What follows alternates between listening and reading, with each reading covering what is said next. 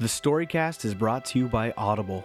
Get a free audiobook download and a 30-day free trial at audibletrial.com/stories. Over 180,000 titles to choose from, all on your mobile device. So support the show and enrich your mind at audibletrial.com/stories.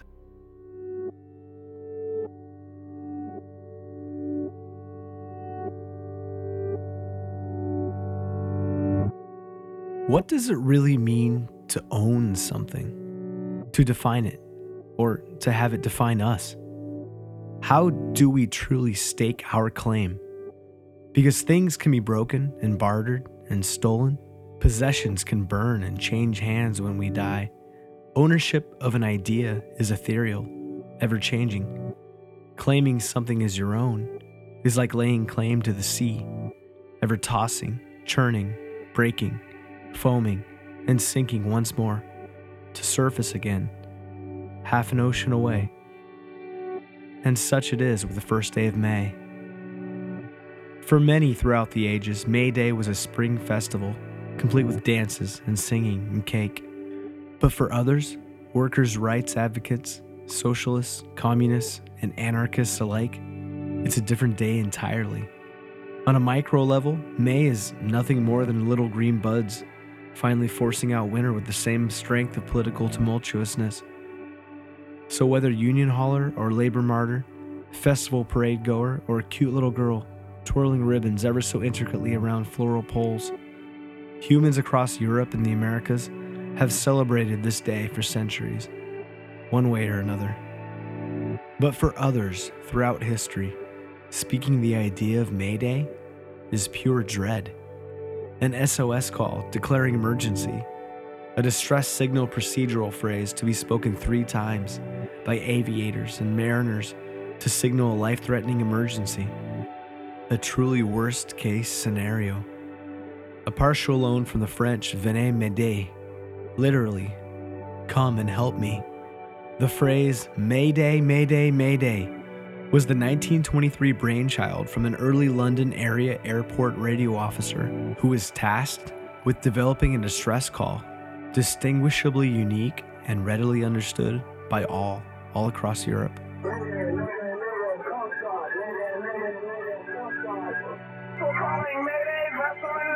This is United States Coast Guard, St. Petersburg, Florida. Request your position, nature of distress, and number of persons on board. Over.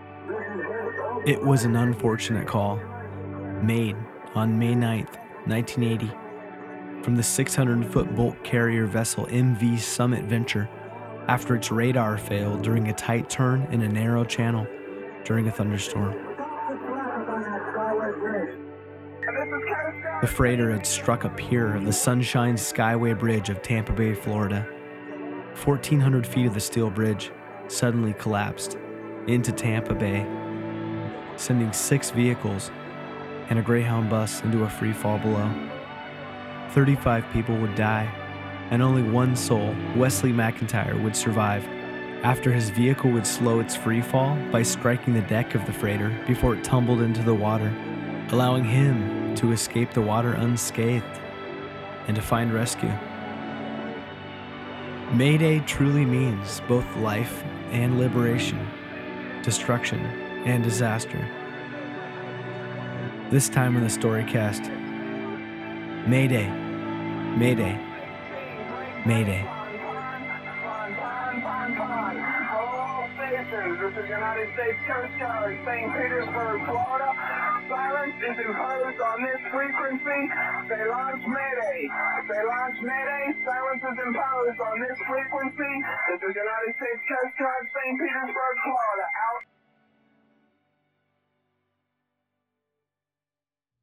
Chapter 1 Eight Hours.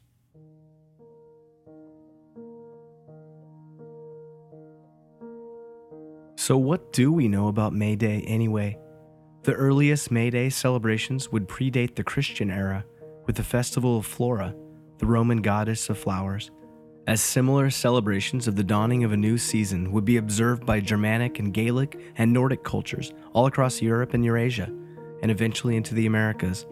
Back in the Middle Ages in England, the May Queen, a young girl, would be chosen and crowned and paraded into town as an ode to growth and fertility. Folklore suggests that ancient pagan rituals completed this juvenile grandstanding with a sacrifice of said queen. And across the west, poles were danced concentrically around to be interlaced with colorful ribbons, and May baskets full of sweets and flowers would be left upon unsuspecting neighbors' doorsteps, and leis hung around loved ones' necks in the Hawaiian Islands. So, how then would the cheerful welcoming of May become a rallying cry for laborers and anarchists alike to demonstrate for workers' rights and launch assaults against capitalism? It all started one May in 1886 in the city of Chicago, and it all went down at Haymarket Square. And depending on your perspective or tendencies or political alignment, you might call it an affair, or a rally, or a protest, or a riot, or a massacre. You be the judge.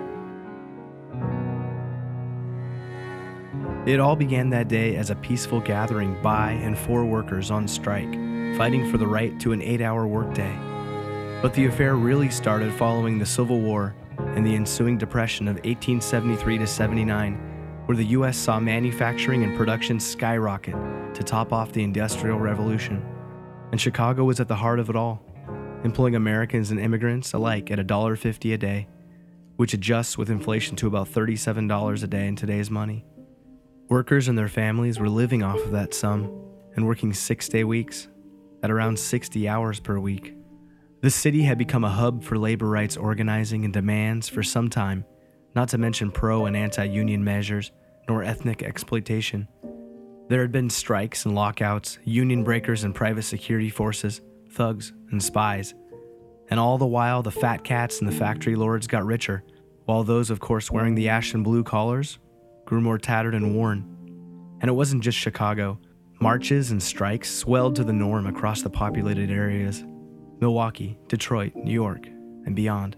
But workers' conditions right there in Chicago were so bad that there was actually an armed militia in town controlled by revolutionary anarchists sworn to fight against the system and the police. And this wasn't just some fringe group of gangbangers. It was a highly organized socialist movement with massive public support. It was also an ultra dry powder keg in a rugged underbelly pinned between everyday citizens with irreconcilable ideologies, just waiting for the spark.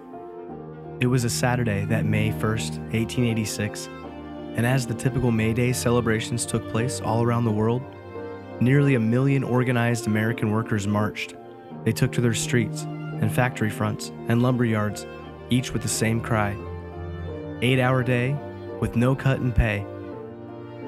The nationwide demonstration continued, and two days later, the match would finally be struck at the McCormick Harvesting Machine Company a plant in Chicago. An entire factory of striking workers outside awaited yet another shift in of scab workers who were being protected by a garrison of 400 of Chicago's finest. When the workday bell sounded and large groups of increasingly hostile yet previously nonviolent strikers advanced to confront the replacement workers, the police opened fire on the picket line, killing between two and six strikers, depending on which newspaper's account you go by.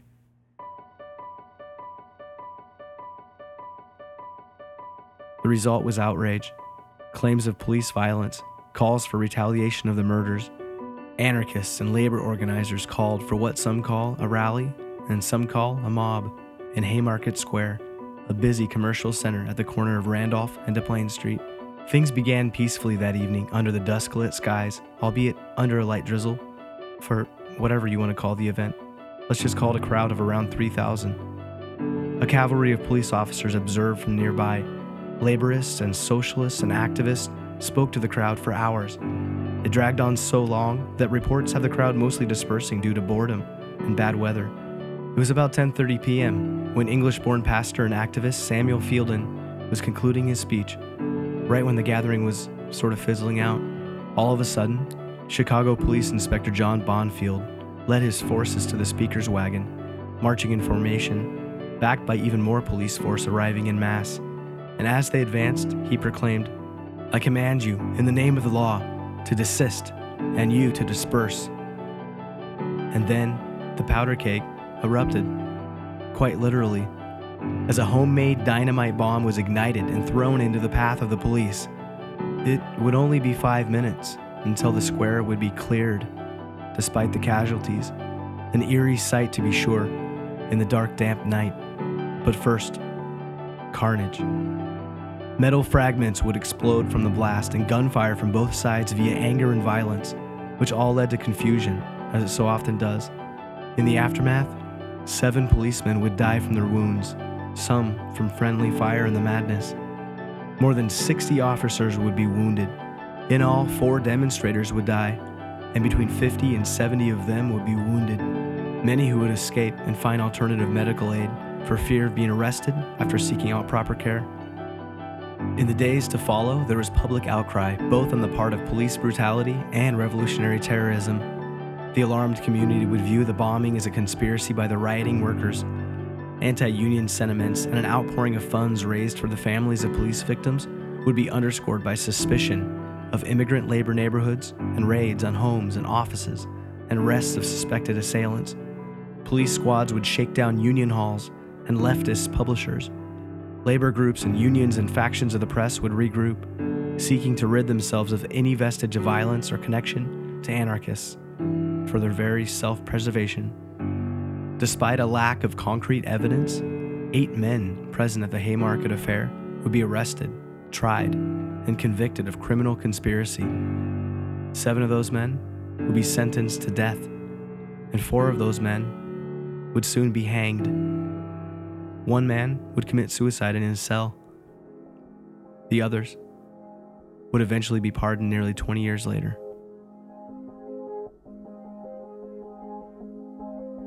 The entire event had a lasting effect, and many within the labor movement itself viewed it as a setback to their fight for the eight hour day. The movement to protect workers had been dealt a blow, yet the Labor Party of Chicago continued to grow strong in its resistance and fight for workers everywhere. And when the temperament settled down a year later, and then in 88, and then 89, the laborers and unionists and activists again marched peacefully for the establishment of the eight hour day. And each year, the groups decided May 1st would be their birthday for the movement. When in 1890, the march was a common parade. And by 91, where that parade took place across the US and Paris and London and two dozen other European cities, and Cuba and Peru and Chile and Mexico, until political theorists worldwide would view the May Day fight for workers' rights as an international awakening of social consciousness. And so then, that nine foot commemorative statue at Haymarket Square of a Chicago policeman with outstretched arms, placed in 1889 and vandalized and bombed and rebuilt and destroyed again and moved and now reimagined as a monument that stands today, a speaker's wagon set with bronze plaque that reads, a decade of strife between labor and industry culminated here in a confrontation that resulted in the tragic death of both workers and policemen. The resultant trial of eight activists gained worldwide attention for the labor movement and initiated the tradition of May Day labor rallies in many cities.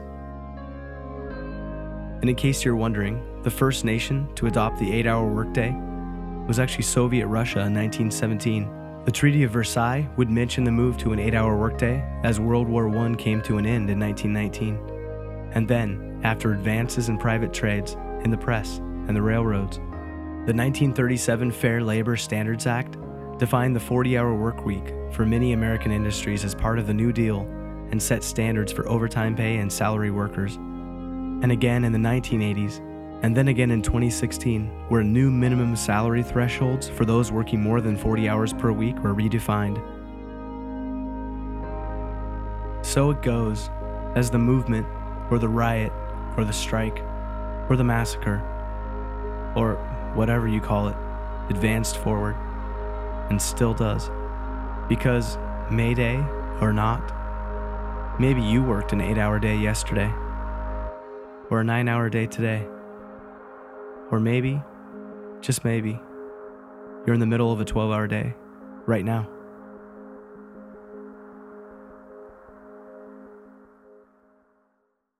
Chapter 2 Break Glass So, if you were facing down your own personal emergency, would you sound the alarm? Would you declare Mayday? Oh, the fascinating, mysterious little places and moments where we discover life's not so little lessons. I once found myself having an epiphany of religious proportions in a nonchalant instant that involved a barbecue grill, a salty Maui breeze, and a pile of marinated meat. It all went down in August of 2015. It's the 15th day, tagging along on my wife's work trip to Hawaii. And yes, I'm lucky as sin to get to head to the islands once a year, while my better half, who works in higher education, visits local high schools to give presentations about choosing college to hopeful juniors and seniors all while I hang out with my own junior, my one and a half year old son, and live my own pre senior moment of basking in the sun all day. While Hawaii is obviously great no matter how you dice the poke, it's still a ton of work to be the primary care provider for a toddler while living out of suitcases in and out of hotel rooms and 90 degree sun scorched beaches for a couple weeks on end. Hanging out day after day with someone you can just barely speak any English to forces you to retreat into an edifice of your soul deeper than your own thoughts.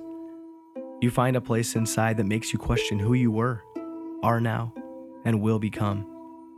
Here I am, at 33, seeing a miniature version of myself climbing across the couch, snatching miniature bites of spam musubi and papaya.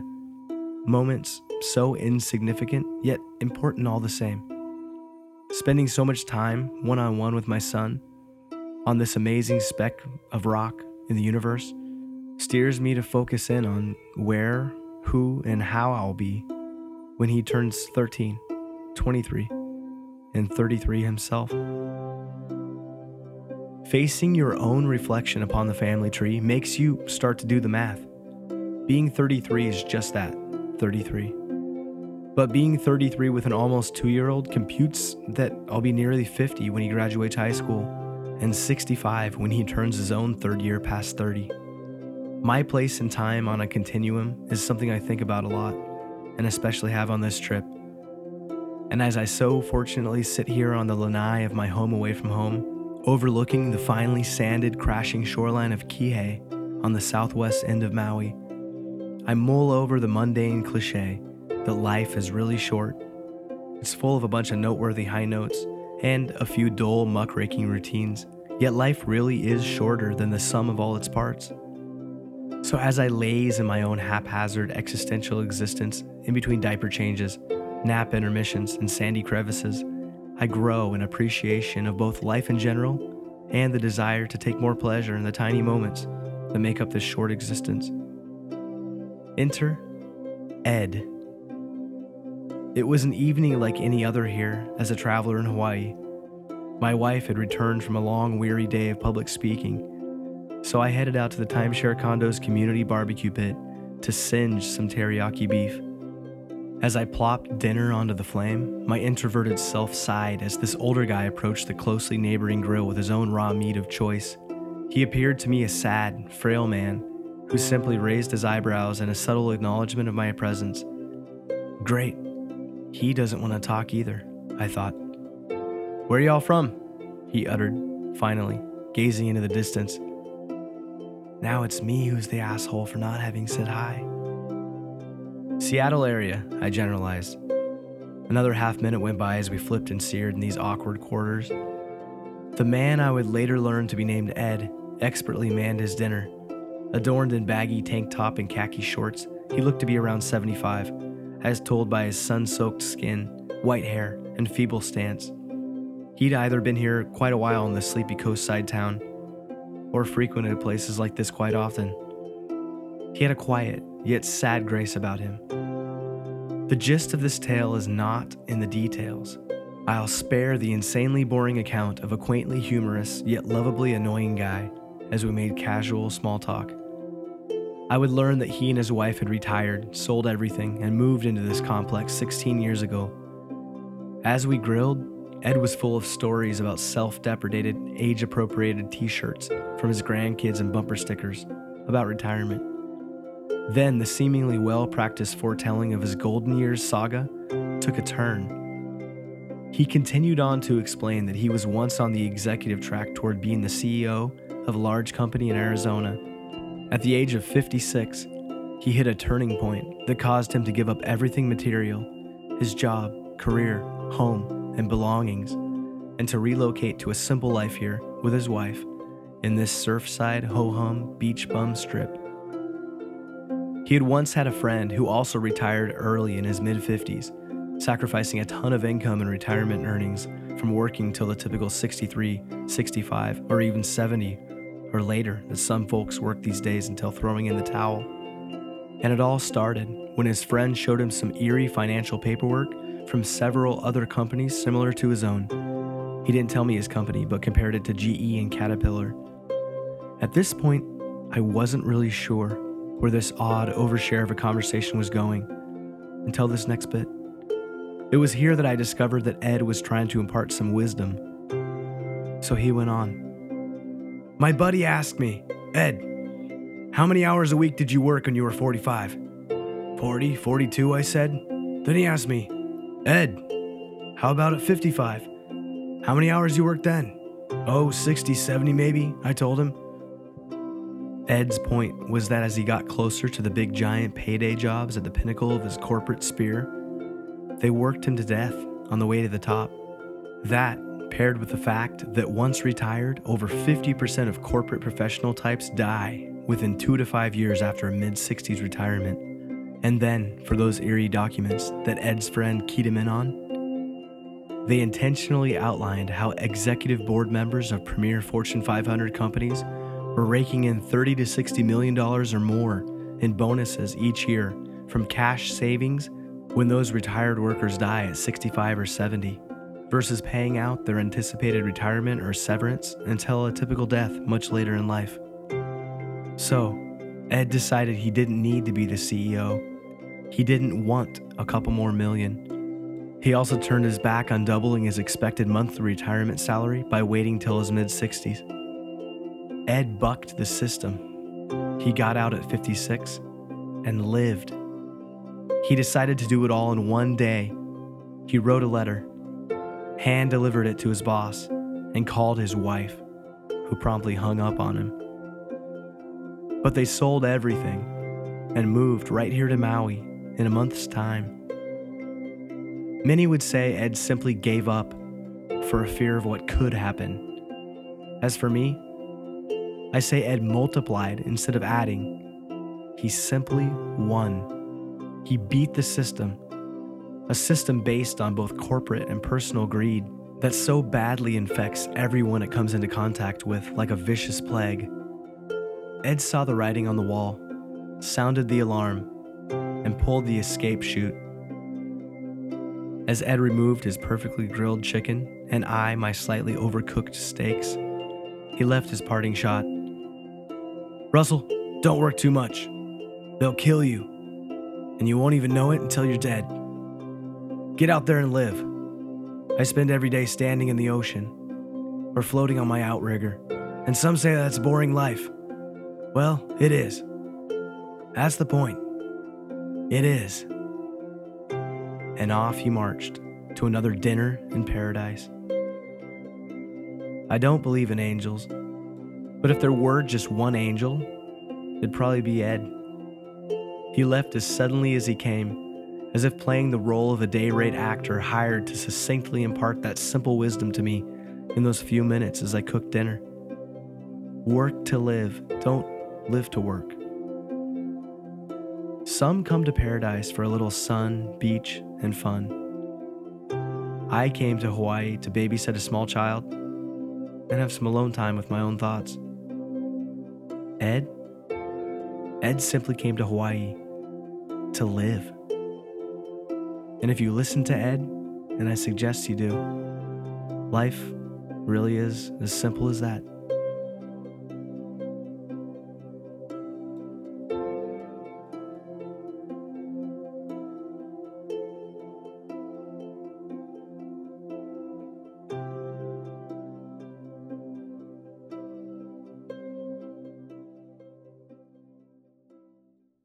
Chapter 3 Save Our Ship. All season long, and just for this season, we've been doing this musical chapter at the end of each show. And with just two episodes left until the summer off season, we're finally creeping up on that 10 track album. This song, SOS, is the eighth track. And remember, if you want the whole album when it releases in June, just head over to support.storycastpodcast.com.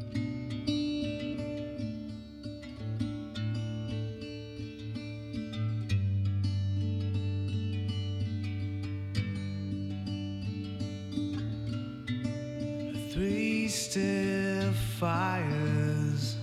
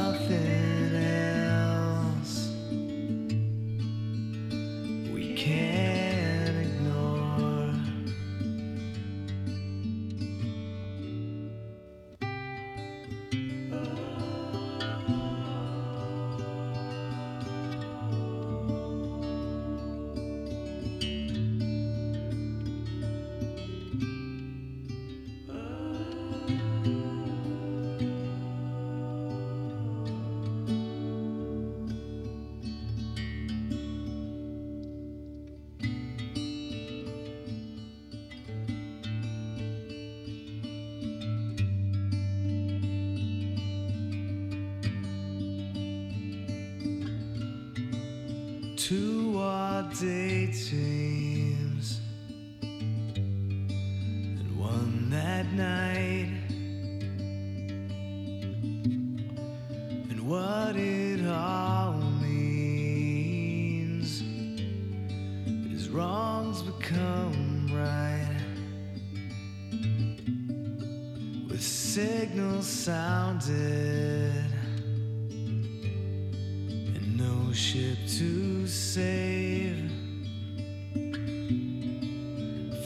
Flights are all grounded.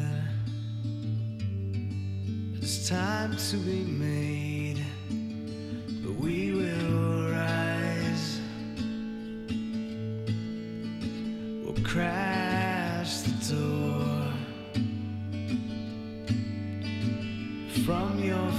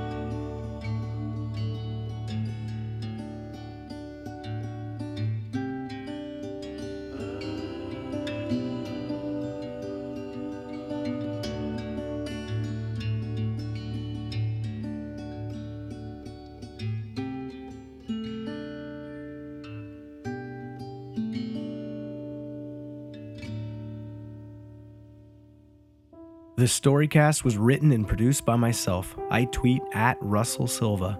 This week you heard music from Hammock, Balmorhea, Olafur Arnalds, Ibi, The Album Leaf, Super Apprenent, and myself. The Storycast continues at the end of May with another chapter of life that tells the story of us through a common thread. So until next time, think, feel, and wonder a little bit more. Oh, and if you like the show, please leave us a quick review on iTunes. It helps us move up in the search rankings so more people can find this show. Thanks. The Storycast is supported by you every time you click on our Amazon banner and shop. So head over to StorycastPodcast.com and click or bookmark our Amazon ad, and we get a kickback on every order you make every time. Simple as that. Thanks.